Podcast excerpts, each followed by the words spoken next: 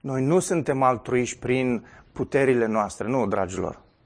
Tendința noastră a omului păcătos este să strângem pentru noi, să ne gândim la noi, să adunăm pentru noi, nu să ne gândim la ceilalți. Harul lui Dumnezeu este cel care ne face altruisti. Harul pe care Dumnezeu ți-l face nu este o chestie pe care trebuie să ți-o atribui sau pe care să, să, să, să o valorifici doar pentru tine și să te bucuri doar tu de harul acela. Harul acela este, este o oportunitate pe care Dumnezeu ți-o dă să faci har altora. Ești tu darnic cu timpul tău, cu energia ta, cu banii tăi și n-am întrebat de biserica ta. N-am întrebat de biserica în care tu mergi. Te-am întrebat pe tine dacă tu ești așa. Calea lui Dumnezeu este o nebunie pentru oameni. Și mă rog ca Dumnezeu să ne dea înțelepciune nouă tuturor să alegem această cale neobișnuită pe care Isus a mers. 2 Corinteni, capitolul 8 și capitolul 9.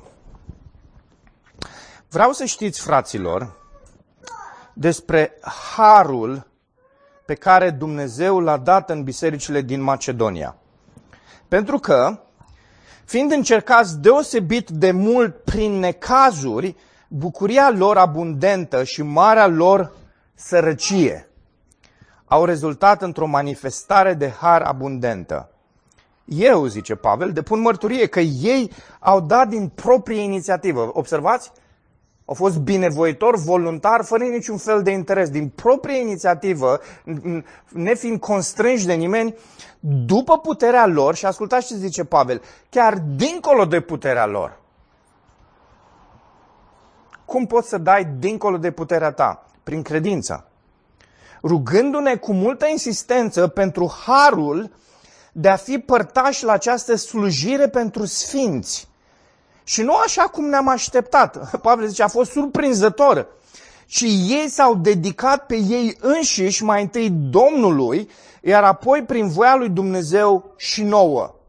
Astfel, L-am îndemnat pe Titus, pentru că el a început mai devreme această lucrare, să ducă la capăt această binefacere a Harului din partea voastră.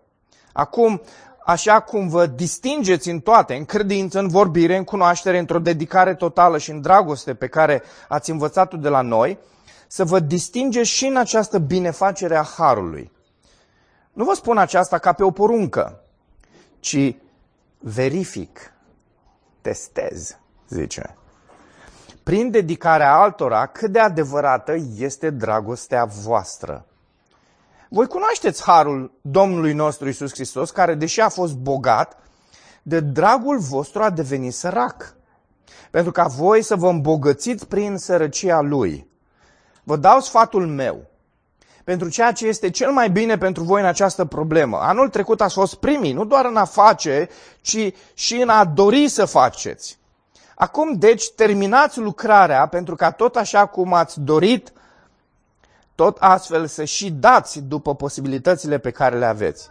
Dacă există dorință, darul este primit potrivit cu ceea ce are cineva, nu cu ceea ce nu are.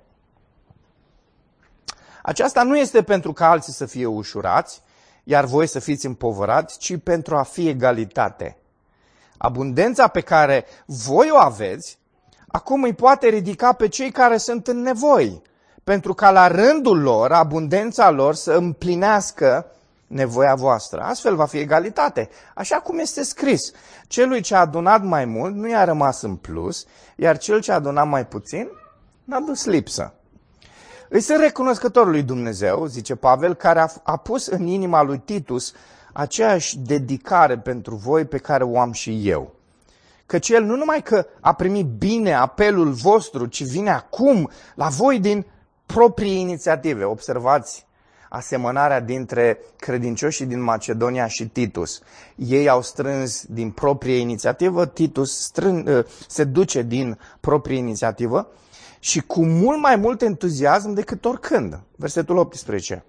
Împreună cu el, vi-l trimit și pe fratele, anonim, care este lăudat de toate bisericile datorită Evangheliei. Ce frumos! Nu doar atât, dar el a fost desemnat de biserici să călătorească împreună cu noi în timp ce administrăm această binefacere a Harului pentru slava Domnului însuși și pentru a ne arăta bunăvoința. Suntem atenți ca să nu stârnim vreo plângere cu privire la modul în care administrăm acest dar generos. Adică unii să zică că am furat din banii pe care unii și alții au dat. Suntem atenți. Nu vrem să fim o pricină de potignire. Căci avem grijă să facem ceea ce este bine nu doar înaintea lui Dumnezeu, ci și înaintea oamenilor. Îl trimitem pe fratele nostru cu ei, frate pe care deseori l-am pus la încercare. L-am testat și pe el și l-am găsit dedicat, dar care acum este mai dedicat decât oricând, pentru că are mare încredere în voi. Și el privește pe Titus, el este părtaș și conlucrător cu mine pentru voi. În ce privește pe frații noștri, ei sunt trimiși ai bisericii. Slavă lui Hristos! De aceea, în mod deschis, înaintea bisericilor, arătați-le dovada dragostei voastre și motivul vostru de laudă cu privire la voi. Fraților, nu e necesar să vă scriu despre aceste, această slujire pentru sfinți, pentru că eu cunosc bunăvoința voastră cu care mă laud înaintea celor din Macedonia, spunând că Ahaia a fost gata de anul trecut, Ahaia fiind regiunea din care provenea uh, Corintul. Râvna voastră i-a încurajat pe cei mai mulți dintre ei. Îi trimit însă pe frați pentru ca lauda noastră să nu fie dovedit ca fiind goală. În acest caz, așa cum am spus, să fiți pregătiți. Dacă cei din Macedonia ar veni cu mine și v-ar găsi nepregătiți, ce rușine n-ar fi? Ca să nu mai vorbesc despre rușinea voastră, pentru că am avut o astfel de încredere în voi. Astfel cred, fraților, că e necesar să vă îndemn să vin la voi mai înainte, pentru a pregăti darul pe care l-ați promis, atunci el va fi gata ca un lucru pe care vreți să-l dați și nu ca o constrângere. Reamintiți-vă, cine seamănă puțin, va secera puțin. Iar cine seamănă mult, va secera mult. Fiecare să facă așa cum a hotărât în inima lui, nu cu, nu cu regret, nici din constrângere, pentru că Domnul îl iubește pe dătătorul voios. Dumnezeu poate să vă dea din abundență orice har, pentru că, având întotdeauna lucrurile de care aveți nevoie, să faceți cât mai multe fapte bune, așa cum este scris. A împărțit, a dăruit celor nevoiași, dreptatea lui rămâne pentru totdeauna. Cel ce asigură sămânță pentru semănător și pâine pentru hrană va asigura și va mulți și sămânța voastră pentru semănat și va crește roadele dreptății voastre. Astfel veți fi îmbogățiți în orice privință pentru întreaga voastră generozitate, care prin noi va face să aducă mulțumiri lui Dumnezeu. Căci ajutorul acestei lucrări pe care o faceți voi nu doar că împlinește nevoile sfinților, ci și abundă în mulțumiri aduse lui Dumnezeu. În urma dovezii acestui ajutor, voi îl slăviți pe Dumnezeu prin ascultarea voastră față de mărturisirea Evangheliei lui Hristos și prin generozitatea contribuției față de ei și față de alții. Iar ei se vor ruga pentru voi cu dragoste, datorită harului deosebit de mare a lui Dumnezeu pe care El vi l-a dat. Mulțumiri fi aduse lui Dumnezeu pentru darul său nespus de mare. Amin. Aceste două capitole uh, aduc în uh, discuție o promisiune pe care cu un an înainte să scrie scrisoarea aceasta, cei din Corint, de fapt cei din Ahea, au făcut-o către biserica din Ierusalim și nu numai, toți sfinții care erau în nevoie. Uh, zona aceea a Ierusalimului, toată zona aceea de sud a Israelului, a trecut printr-o, printr-o perioadă mare de încercare și bisericile aveau foarte multe nevoi. Nevoi financiare. Iar frații din diverse zone uh, uh, ale uh, uh continentului, era să zic, uh, a zonei acelea de uh, în care bisericile se dezvoltau, uh, au promis că vor ajuta pe sfinții din Ierusalim. Și nu numai, cei care erau acolo în biserici și aveau probleme financiare. Numai că ei au făcut promisiunea aceasta, au arătat dorința aceasta mare și nu au trecut la acțiune, cei din Corint. Dorința asta și evlavia asta lor mare de a face ceva, însă i-a încurajat pe alții. Unii dintre ei au fost cei din Macedonia, care au auzit de planurile celor din Corint și au zis, gata, noi ne punem la treabă. Stai puțin, că noi suntem săraci. Noi nu suntem ca cei din Corint. Dar nu a fost nicio problemă. Din sărăcia lor au strâns și au dat. Pa, uh, Pavel zice că au dat peste puterile lor. Interesant. S-au, s-au strâns foarte tare de la curea și au, au trimis darul acesta, au strâns niște bani și au trimis darul acesta către cei din Ierusalim. Și acum Pavel abordează lucrurile acestea cu cei din Corint. Și îi cheamă la acțiune. Ați promis ceva, ați arătat râvnă pentru ceva, eu m-am lăudat cu voi la toate bisericile și am zis, băi, să vedeți ce râvnă au cei din Corint, trebuie să treceți și voi la treabă acum. Ok? Trebuie să treceți la acțiune. Să faceți ca vorbele voastre și râvna voastră să se vadă în fapte. Acum e momentul, zice Pavel. Și despre asta sunt cele două capitole în mare. Această colectă care uh, se strângea în toate bisericile acestea uh, uh, plantate de Pavel pentru a ajuta pe sfinți. Sfinții de obicei erau numiți cei din Ierusalim. Acum, o să vedeți că în, în mesajul din dimineața aceasta, pe Pavel nu-l interesau doar banii. Aici nu era doar aspectul de bani. Pe Pavel îl interesa ceva mai mult decât atâta. Pe Pavel îl interesa inima. Și de aceea, în, în toate pasajele acestea, și când folosește exemplul celor din Macedonia, și când folosește exemplul lui Titus, și când folosește exemplul lui Luca, așa cum cred mulți teologi, sau putem să spunem a fratelui anonim, uh, Pavel folosește uh, uh, exemple acesta, dar vorbește ceva mai mult decât doar niște bani. Vorbește despre atitudinea inimilor, vorbește despre modul în care Dumnezeu i-a cucerit pe oamenii aceștia. Uh, ce este frumos în pasajul ăsta e modul în care Pavel face referire la har. Termenul ăsta apare de foarte multe ori. 1, 2, 3, 4, 5, 6, 7. Apare de șapte ori în textul pe care noi l-am citit. Harul. Direct cuvântul caris, care este folosit în greacă. Uh, și este această celebrare a harului care ne face să fim altruiști. Noi nu suntem altruiști prin puterile noastre, nu, dragilor.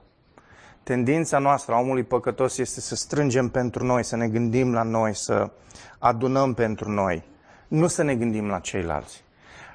Harul lui Dumnezeu este cel care ne face altruist, cel, fa- cel care ne face să depindem de El și să ne gândim la alții. În mesajul din dimineața aceasta o să ne uităm la două aspecte. Primul dintre ele, dovedind nu doar trâmbițând altruismul, și al doilea, practicând, nu doar mimând altruismul. Acestea sunt cele două aspecte la care ne vom uita în dimineața aceasta. Hai să luăm pe primul. Capitolul 8, dovedind, nu doar trâmbițând altruismul. Pavel începe și ne povestește puțin despre minunea aceasta neașteptată care a avut loc în bisericile din Macedonia observați că e un plural acolo, bisericile din Macedonia. Au fost mai multe biserici. Ceea ce Pavel spune în versetele de aici, dragilor, este o mare încurajare pentru noi astăzi. Nu e o încurajare doar pentru prima biserică, biserica uh, de atunci, pentru Pavel și pentru colaboratorii lui, este o, e o mare încurajare pentru noi. Adesea noi ne gândim la harul lui Dumnezeu ca la o favoare pe care Dumnezeu ne-o face nouă și cam atâta. Și am, am, am mai spus lucrul ăsta, că trebuie să corectăm această perspectivă greșită. Favoarea ni se pare o chestie foarte pasivă nouă. Și nu este așa. Această, acest har al lui Dumnezeu, dragilor, este puternic. Nu e doar o chestie de asta pasivă care ți se întâmplă, este o chestie activă care ți se întâmplă. Și una dintre nuanțele pe care noi adesea o, o, o, o o pierdem sau cel puțin trecem pe lângă ea, este că uh, ni se oferă har să dăm har. Ni se, e, e, Dumnezeu lucrează în noi harul acesta pentru a crea har. Și ce vedem aici în biserica din Macedonia sau bisericile din Macedonia este că Dumnezeu le oferă har și harul acesta pe care Dumnezeu îl oferă bisericilor, bisericile acestea îl transformă într-un har abundent. Uitați-vă în text foarte atenți. Și e important aspectul ăsta. Harul pe care Dumnezeu ți-l face nu este o chestie pe care trebuie să ți-o atribui sau pe care să, să, să, să o valorifici doar pentru tine și să te bucuri doar tu de harul acela. Harul acela este, este o oportunitate pe care Dumnezeu ți-o dă să faci har altora. E același lucru cu dragostea. Dumnezeu îți arată dragoste pentru ca tu să arăți dragoste altora. Dumnezeu îți arată bunăvoință ție, este bun cu tine pentru ca tu să fii bun și generos cu alții. Asta se multiplică. Dar e interesant să ne uităm în contextul nostru. Zice așa, vreau să știți, fraților, despre harul pe care Dumnezeu l-a dat bisericilor din Macedonia. Virgulă. Hai să vedem puțin despre harul ăsta. Pentru că, fiind încercați deosebit de mult prin necazuri, Dragilor, partea harului ăstuia este că frații noștri erau foarte încercați. Zice, prin necazuri, e plural acolo, nu vorbește despre un necaz, ci vorbește despre necazuri care au venit asupra fraților din Macedonia. Oare cum am putea vorbi noi despre Harul lui Dumnezeu în același timp în care vorbim despre necaz? Adică vrea Pavel să vedem necazurile ca har.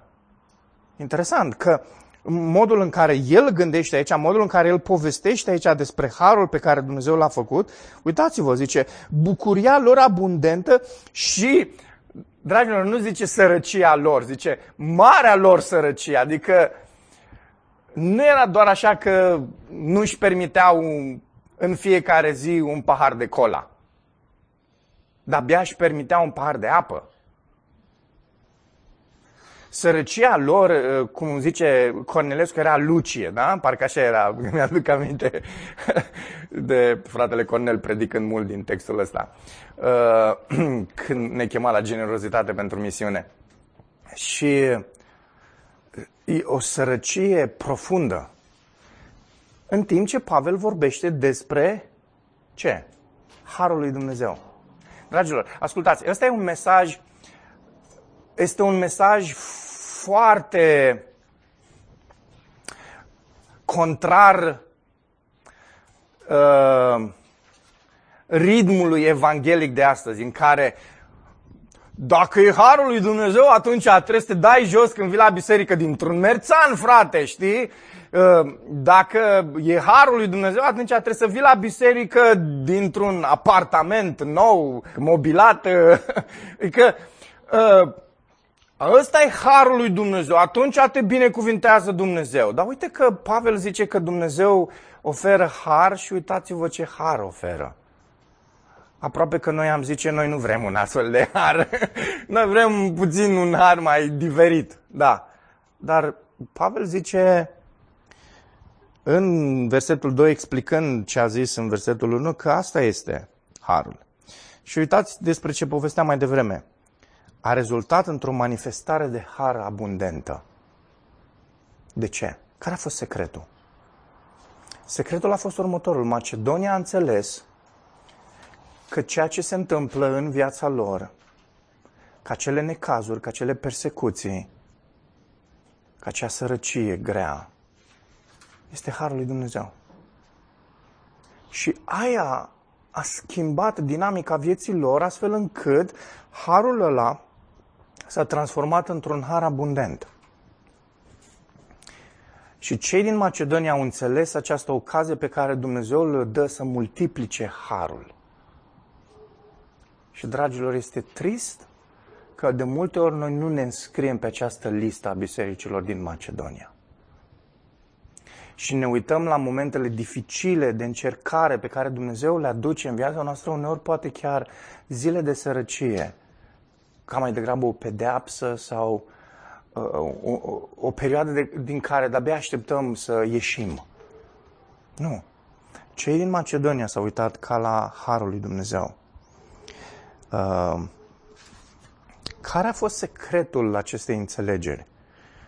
Acestui stil de viață macedonean. Uitați-vă în versetul 5. Zice, și nu așa cum ne-am așteptat. Îmi place foarte mult ce zice Pavel. Pavel zice, băi, a fost foarte, a fost surprinzător ce s-a întâmplat. Și el laudă aici realmente harul lui Dumnezeu și modul în care macedonenii au răspuns acestui har. Aproape care zice, domne, nici noi nu am fi reacționat în fel. Deși îl vedem pe Pavel că a reacționat și exact la fel și el în felul ăla. Dar el zice, nu mă așteptam. A fost surprinzător. Dar uitați-vă care e secretul. Zice, s-au dedicat pe ei înșiși mai întâi Domnului. Cum adică s-au dăruit pe ei înșiși Domnului? Cum adică s-au pus la dispoziția Domnului? Cu ce să te pui la dispoziția Domnului? Cu sărăcie? Cu necazuri? Că, ascultați, noi nu gândim în felul ăsta, zicem, frate, noi nu avem bani, frate, noi suntem în sărăcie, frate, trecem prin necazuri, frate, nu vezi ce depresie am. Cum adică să ajut pe altul? Întâi trebuie să mă rezolv pe mine, întâi trebuie să mă achit pe mine, întâi trebuie să ies eu din situația asta.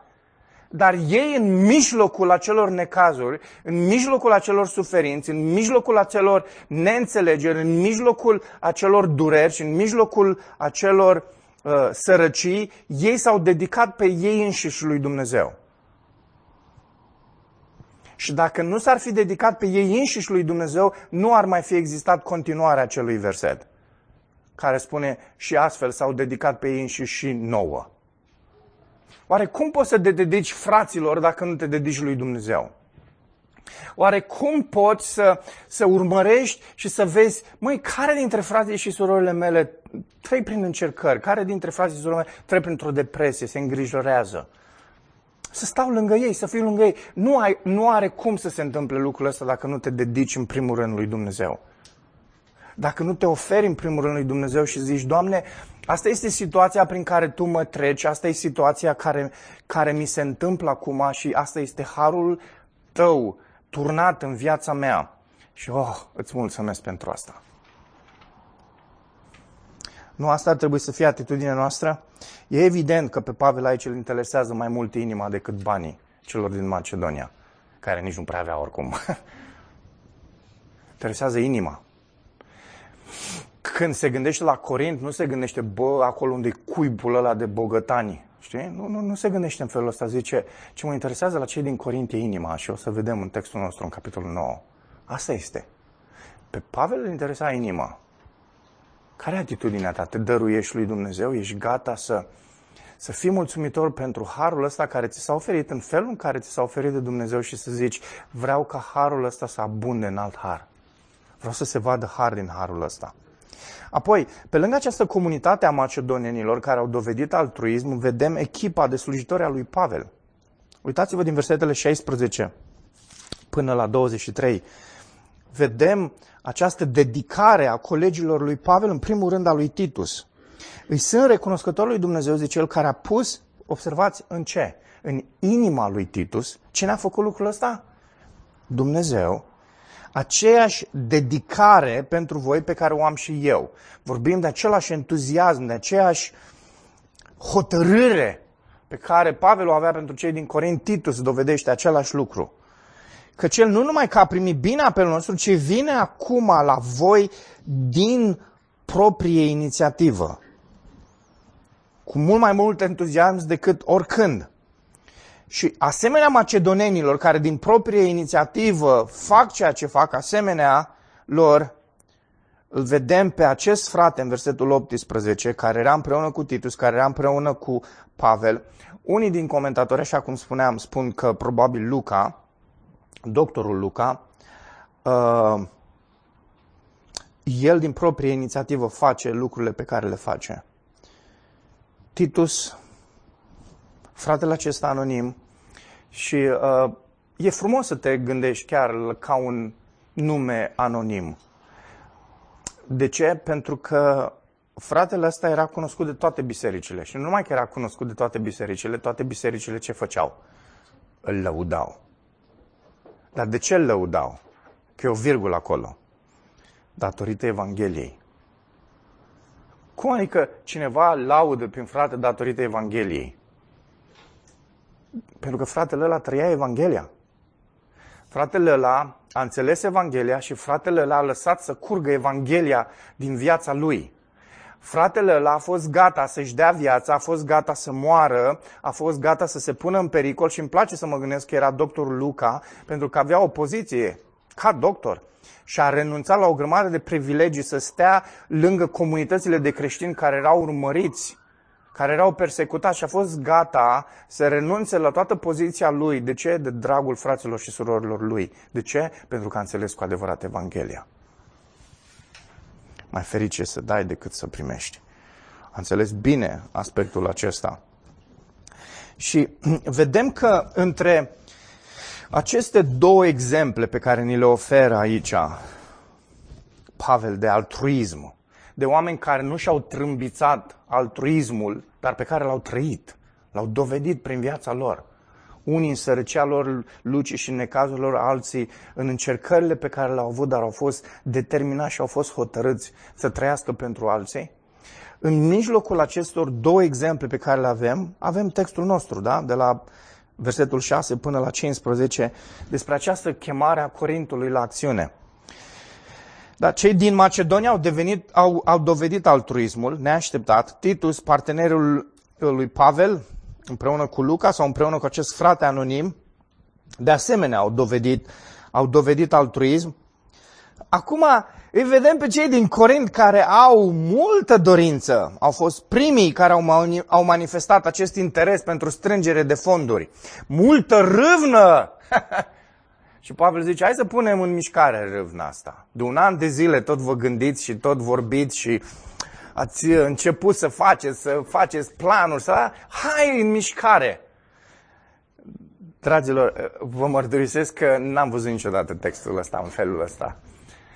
Dar mi se pare aș, așa de fenomenal că Ua, avem uneori râvnă, mamă ce dorință avem să facem. Și când vine vorba să facem, mă facem nec. Da? și când ne gândim uneori, mamă, ce a sâmbătă, mă scol mâine dimineață și mă pregătesc și mă la biserică și la... Mamă, ce râvnă avem! Vine duminică dimineață, Azi nu m-am la biserică, știi? Uh, las, mă duc duminica viitoare. Ce?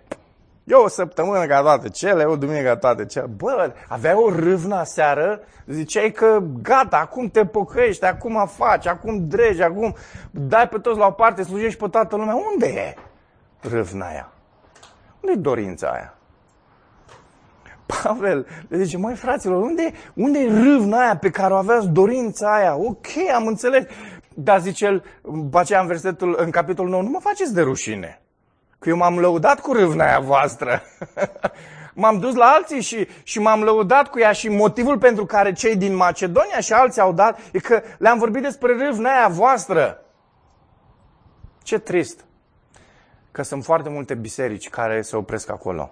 Sunt foarte mulți oameni care se opresc acolo, sunt foarte mulți credincioși care se opresc acolo doar la trâmbița acea râvnă oh, a lor și dorința lor, că vor să dărâme munți, că vor să facă aia și aia, vor să facă...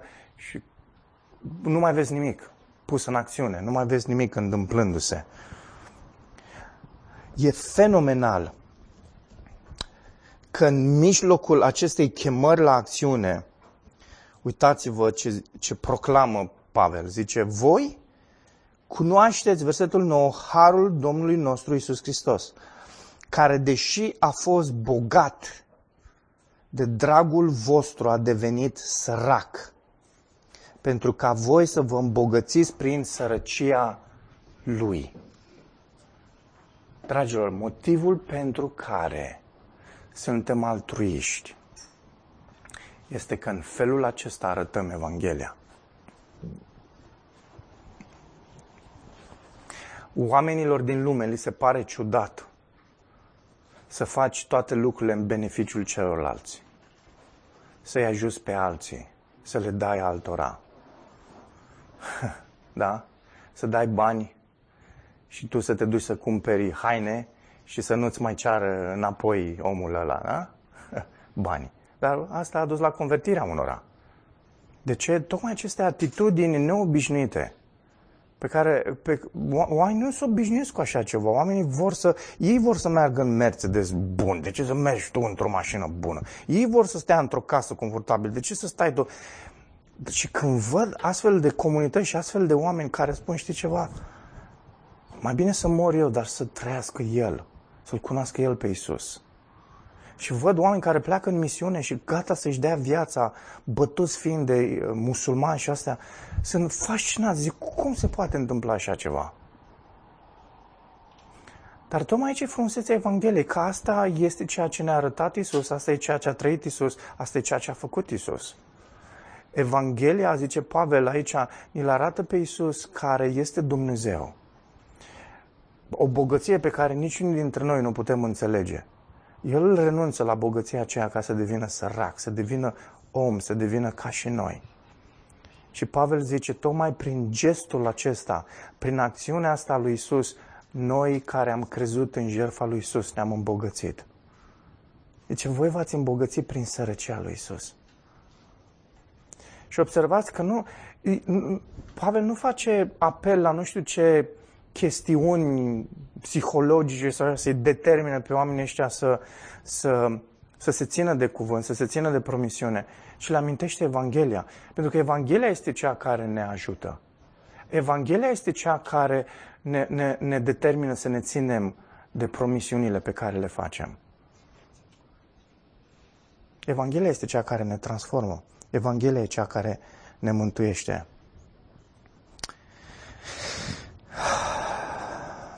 Hai să ne uităm la al doilea capitol.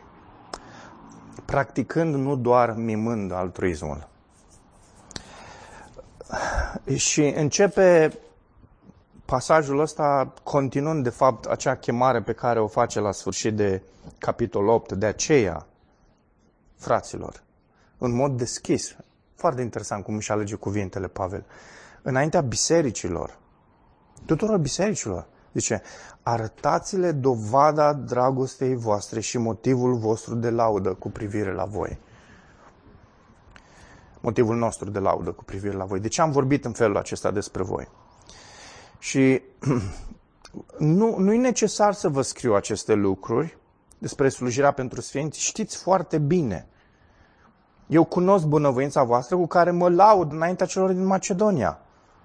Voi ați fost de anul trecut gata, de anul trecut vă tot lăudați, de anul trecut, dar mimați lucrurile astea. Râvna voastră, da, i-a încurajat pe mulți dintre ei, însă îi trimit pe frați pentru ca lauda noastră să nu fie dovedită ca fiind goală. La ce se referă Pavel? Vorbe goale, vorbe în vânt.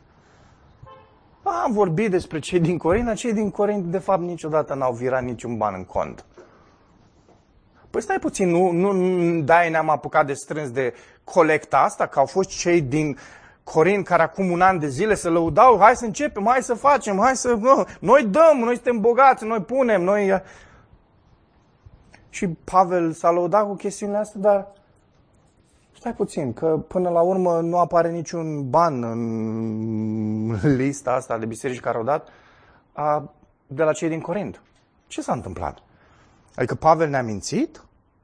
S-a lăudat degeaba? Au fost niște, au fost niște vorbe goale aruncate în vânt? Pavel zice, vreau să, să fie altfel lucrurile. Aș vrea să practicați, nu doar să mimați această atitudine de altruism. Zice în versetul 4, dacă cei din Macedonia ar veni cu mine și v-ar găsi nepregătiți, ce rușine ne-ar fi nouă, zice el. Că am tot lăudat, am tot vorbit despre voi, despre jurna voastră, despre dorința voastră. Ar fi rușine. Da, zice el, cred că și vouă ar fi rușine. Am avut încredere în voi? Astfel, cred, fraților, că e necesar să vă îndemn să vin la voi mai înainte pentru a pregăti darul pe care l-ați promis. atunci el va fi ca un lucru pe care vreți să-l dați și nu ca o constrângere. Și interesant aspectul ăsta de constrângere că el și în capitolul uh, în capitolul 8, uitați-vă în versetul 8, zice, nu vă spun asta ca pe o poruncă, ce zice, ci vă verific. Ok? Și zice, dragostea voastră va fi dovada că ați trecut testul acesta al dragostei, al altruismului, al promisiunilor pe care le-ați făcut. Mai devreme el și-a, și-a bazat lucrurile pe care le-a spus pe Evanghelie, pe faptul că Isus a devenit sărac ca noi să ne îmbogățim. De data aceasta, construiește pe un principiu, un principiu care vine din proverbe. Proverbe 11, 24 și 25. Ascultați cum sună textul ăsta, destul de asemănător cu, cu ceea ce ne spune Pavel chiar și în uh, spune și celor din uh, Galația. Foarte asemănător textul.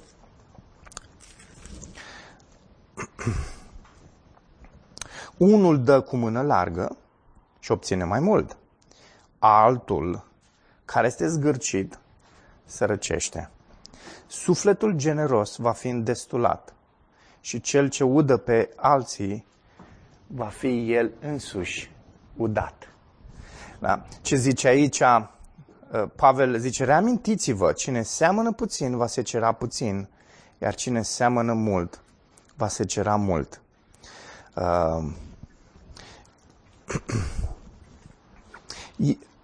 Pavel le, le amintește de principiul acesta. E un principiu pe care l-am văzut în Evanghelie.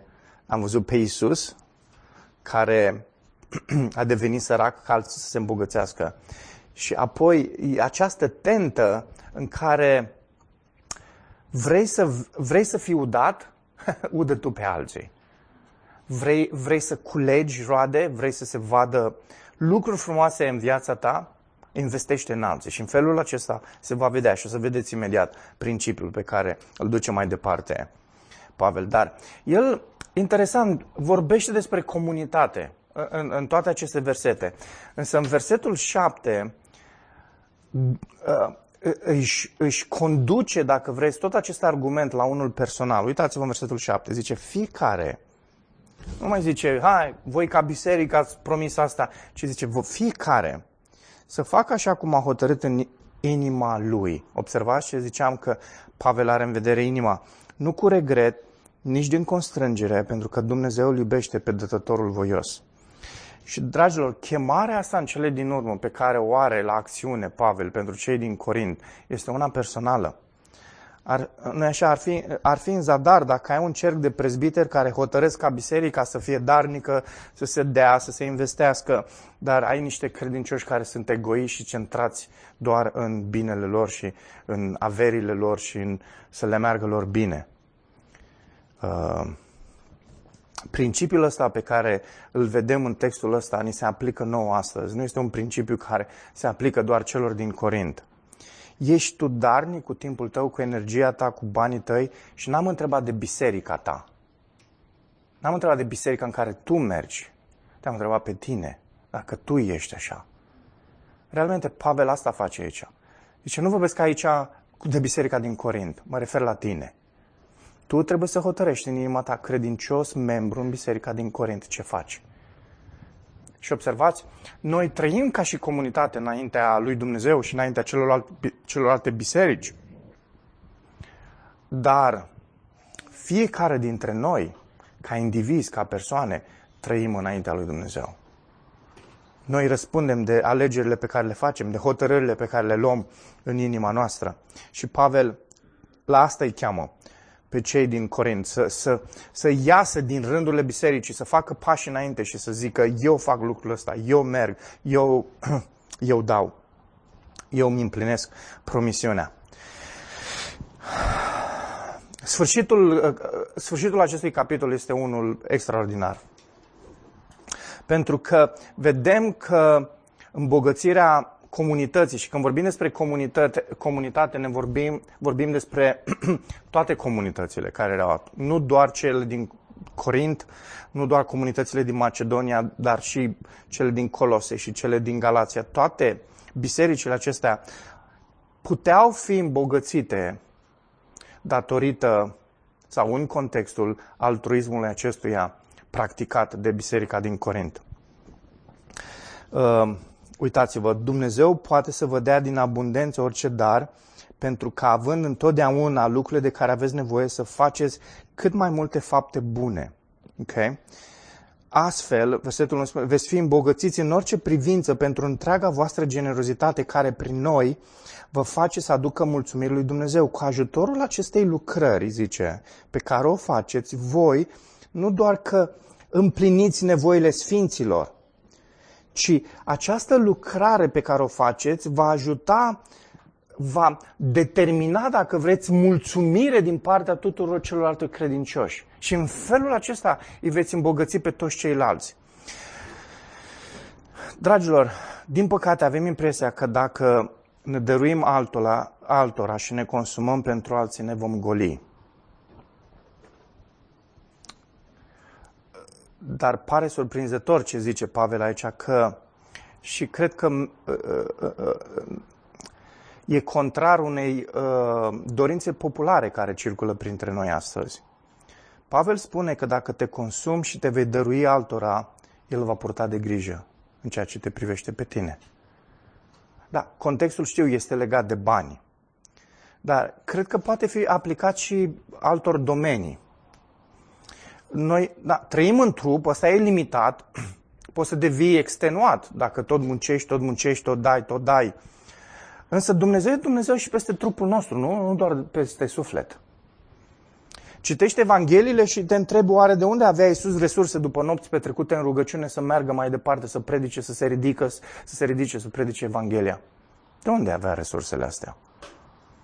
Și păstrați în mintea voastră că același Iisus uneori doar se urcă într-o corabie să meargă dintr-un loc în altul, nici nu pornesc bine la drum și el doarme.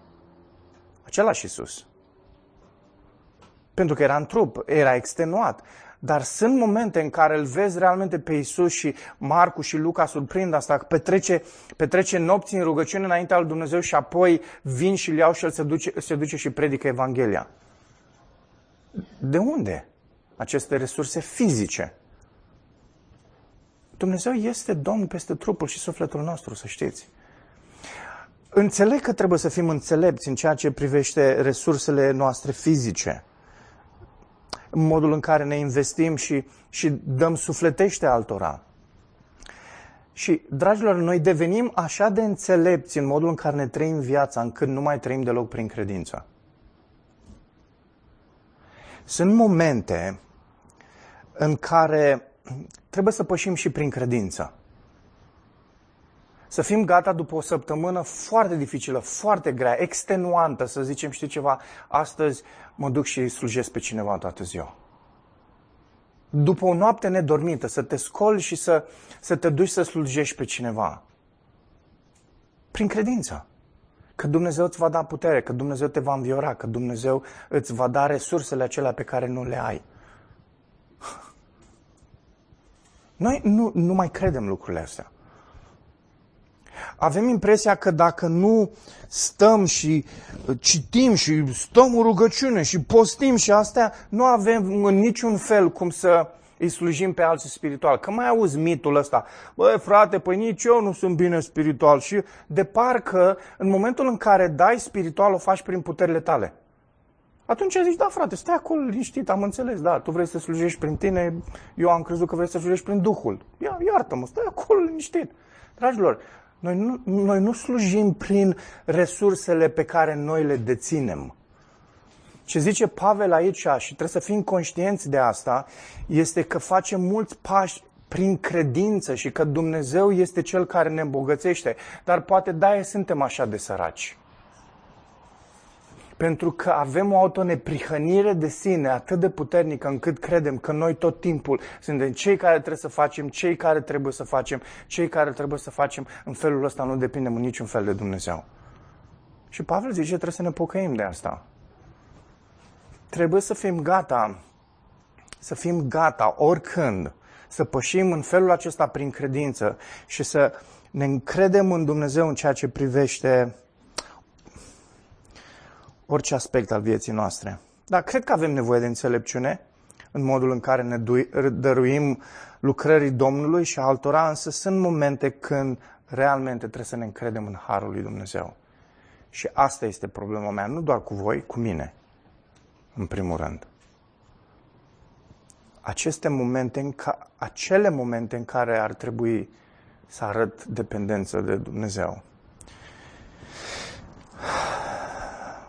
În urma dovezii acestui ajutor, nu doar că mimați, ci că practicați, zice Pavel. Voi îl slăviți pe Dumnezeu prin ascultarea voastră față de mărturisirea Evangheliei lui Hristos și prin generozitatea contribuției față de ei și față de alții.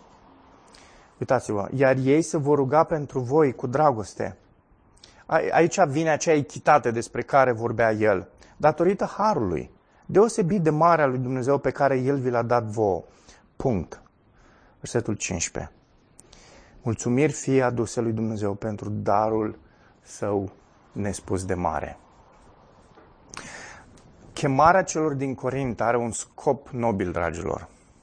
Nu doar împlinirea unor nevoi, nu doar îmbogățirea altora, nu doar uh, provocarea la mulțumire de asta mutuală, da, reciprocă. Nu. Scopul e mai presus de asta. Scopul este să nască în inima oamenilor recunoștință la adresa lui Dumnezeu pentru Fiul, pentru Hristos. Nu cei din Corint trebuie să dea bine în această lucrare. Da? Nu ei trebuie să dea bine, ci Isus trebuie să dea bine. El trebuie să fie înălțat. În, în, în, în, în gestul acesta, în manifestarea asta de har pe care o, o, la care sunt chemați cei din Corint, sunt, ei sunt chemați ca să-L arate pe Isus. El trebuie să fie lăudat, El trebuie să fie înălțat și asta este minunea. Minunea pe care o vedem aici este că Dumnezeu oferă oportunitate bisericii din Corint pentru a arăta Evanghelia, pentru a-L arăta pe Isus, pentru a-L arăta pe Cel care a devenit sărac, pentru ca mulți să se îmbogățească. Și, dragilor, cei care suntem credincioși și îl cunoaștem pe Isus, care ne-am îmbogățit prin sărăcia Lui. Textul ăsta este un text la care trebuie să medităm. Evanghelia ne cheamă să trăim săraci, să trăim altruismul acesta pentru ceilalți. Și o, când trăim în felul acesta, ne folosim de oportunitatea pe care Dumnezeu ne dă ca să-L vestim pe Isus. Este o ocazie, este o oportunitate pe care Dumnezeu ne dă să vestim Evanghelia. Și ascultați, ori de câte ori nu facem asta și trăim egoiști și investim în noi, investim în familiile noastre, investim în, în, în noi înșine, în, tot, în viața noastră, în tot ceea ce ține de noi, de fapt pierdem oportunitatea de a arăta pe Hristos și de a arăta Evanghelia. Și ascultați, zile multe pe pământul ăsta nu sunt. Se duc repede. Nu le pierdeți. Orice ocazie pe care Dumnezeu vă dă să fiți altruiști, fiți altruiști. Nu mimați altruismul, nu trâmbițați altruismul, trăiți altruismul. Trăiți pentru alții, fiți generoși pentru alții. Nu ca să dați voi bine, ci pentru ca Isus să fie înălțat. Pentru ceilalți care nu sunteți, care nu, nu cunoașteți lucrurile astea, care nu, nu, nu, v-ați, nu v-ați atribuit această sărăcie a lui Isus pentru ca să fiți îmbogățiți, mesajul ăsta este pentru voi. Este pentru voi. Doar în momentul în care înțelegi acest gest al Fiului care, care se golește cu totul pentru ca tu să îl cunoști pe Tatăl. Doar când primești această nici nu, prime, nu primești sărăcia lui Isus, primești bogăția lui Isus. Isus a făcut sărac în, în locul tău că tu ești sărac. Și Scriptura ne vorbește despre sărăcie în termenii păcatului, că noi suntem păcătoși. Suntem în natura aceasta păcătoasă și Isus s-a făcut păcat pentru ca tu să fii dumnezeiesc. Este fenomenal lucrul ăsta. Știi cum devii dumnezeiesc? Când Duhul lui Dumnezeu este pus în tine, când ești făcut copilul lui Dumnezeu. Și schimbul ăsta se face prin credință în Isus, cel care a făcut posibil lucrul ăsta. El s-a făcut blestem, s-a făcut păcat pentru ca tu să fii Fiul lui Dumnezeu. El s-a făcut sărac pentru ca tu să fii bogat.